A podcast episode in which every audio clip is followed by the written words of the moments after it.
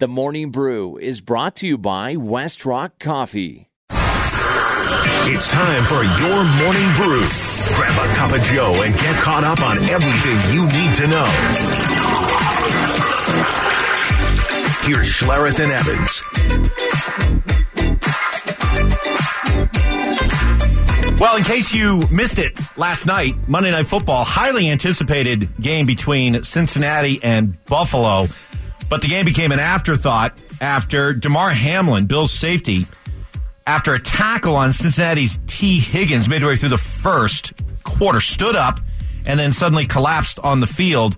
And at that point, it became pretty obvious very quickly that something serious was going on.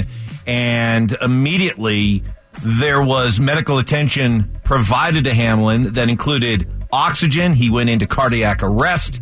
Uh, he was receiving, um, he was receiving, he got an artificial um, uh, defibrillator mm-hmm. was applied, and this this was serious, serious stuff. And eventually, uh, no surprise, the game was called off. Damar Hamlin, who now over an hour ago went back down to the turf after making the hit on Tee Higgins. This is the scene at 8:59 Eastern. The look of shock, utter shock on the faces of the Bills players being consoled by their opponents tonight. Now, according to the Bills, he's currently sedated, listed in critical condition. I was uh, following all the reaction on social media last night. Uh, your good friend, former teammate, uh, Doctor Mark Adickes. Uh-huh. Uh, he weighed in, and it was his opinion that this was uh, a case where uh, Hamlin took a, a hit directly in the chest, almost in between heartbeats, and that can lead to an immediate loss of drop in blood pressure, heart rate, and cardiac arrest. Yeah. It would appear that is what happened. Yeah. Um, yeah, obviously it it was that's a devastating deal and uh, yeah, that's what that's what Dr. Mark Adickes said and, and still said there, you know, I mean, obviously Mike, I, as I told you, there's probably if that's going to happen to you, there's probably no better place for it to happen to you than on a football field because you got you got the connectivity to the doctors and to the EMTs and everybody's right there. So you're going to get one the best treatment possible. Two, um, it's the proximity of where they're at. I mean, you're getting it almost instantly. You know, there's not much time between the traumatic event and getting treatment. So that's that's the good news um, for Hamlin, and obviously we'll just continue to wait and see what um, you know what what comes of this and what kind of news we can get to. Not that it's important right now, but as it regards the the game and what's going to happen in a conference call shortly after midnight, the NFL did not provide any update on potentially rescheduling the game as the league enters the final week of its regular season. Next on the morning brew, Jerry Rosburg making an immediate. You get one chance to make a good first impression. Boy, everybody loves Jer Bear.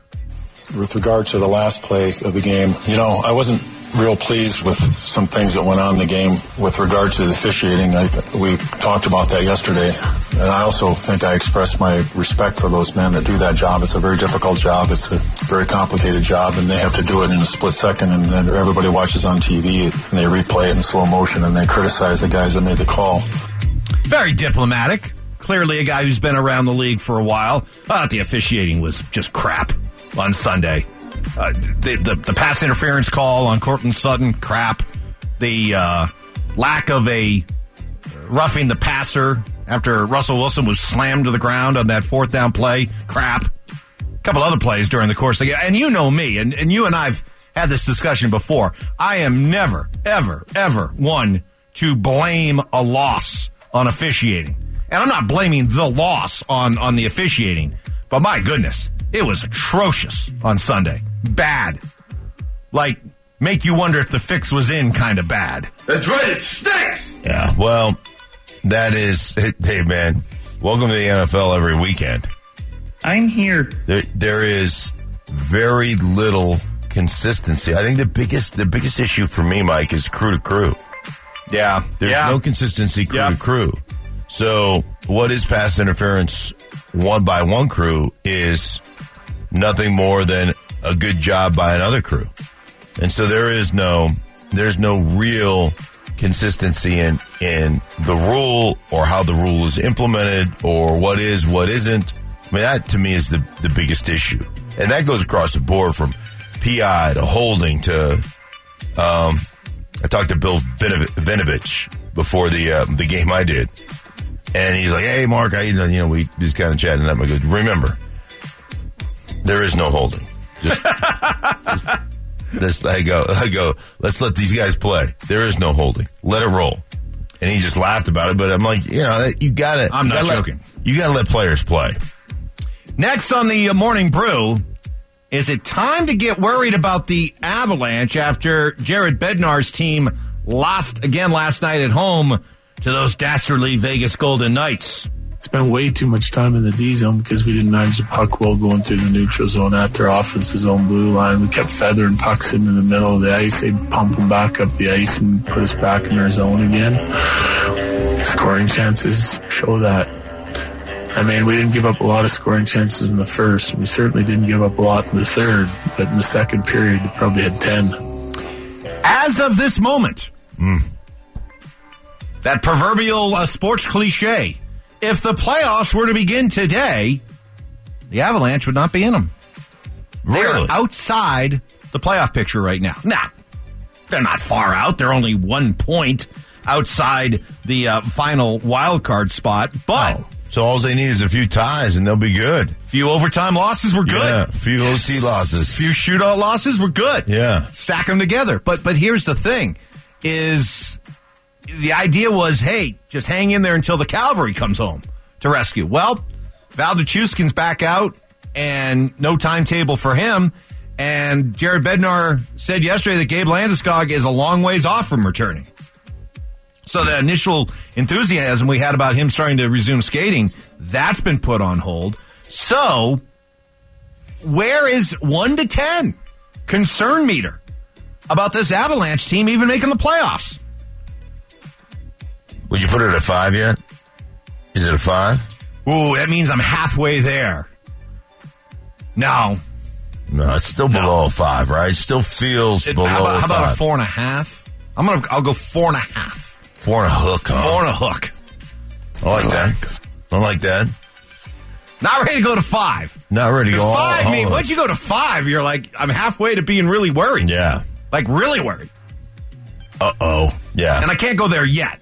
Right. but do it. I'm close. Right. I'm close. That's like on my that that's like on my on my scale of uh you know of my the Jason Bourne pooping. That yes. seven minute window. Yes. Yes. It's like at two minutes, uh, two and a half minutes of the seven minute window. it's not panic yet, right?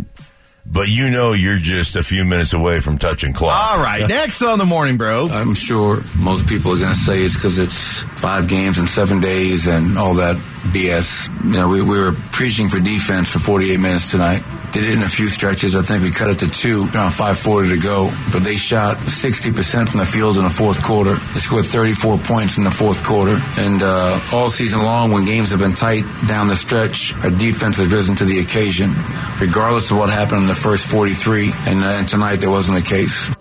Man, you know, just, just when you completely want to buy in and trust the Nuggets and Michael Malone, they go out on Sunday night and beat the best team in the East, Boston, and look really impressive in doing it without Jamal Murray, who they hold out for injury management purposes. You get Murray back last night on the road against a, a completely dysfunctional Minnesota Timberwolves team, and they get their doors blown off. Inconceivable.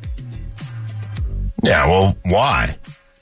Well, that's the question. Yeah, because they relaxed. They did relax. That's what that's, They relaxed. It's the NBA. They got up. They felt good about themselves. Right. Made their they got their statement win against the Celtics. Yeah. and then and we deserve a day off. and then they relaxed. And we let them off the hook. That's that's the NBA. I mean, that's where you, you're constantly. If you're if you're Mike Malone, you're constantly managing your team. Okay, then what? Okay, okay, then what matters more to you? What what do you take away from these last two nights? The fact that they did deliver a statement win Mm-hmm. against the Celtics, or the fact that they led up so much the next night against Minnesota. What what is your takeaway? What do you, what are you drawn to?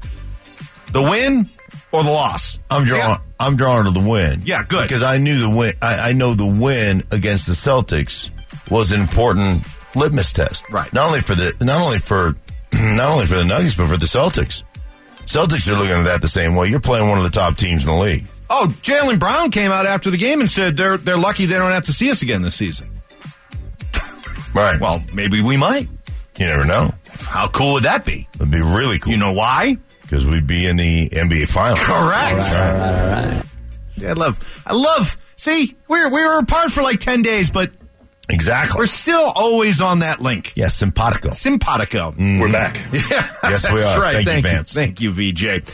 That'll do it for the uh, morning brew. Bring that to you each and every morning at six thirty.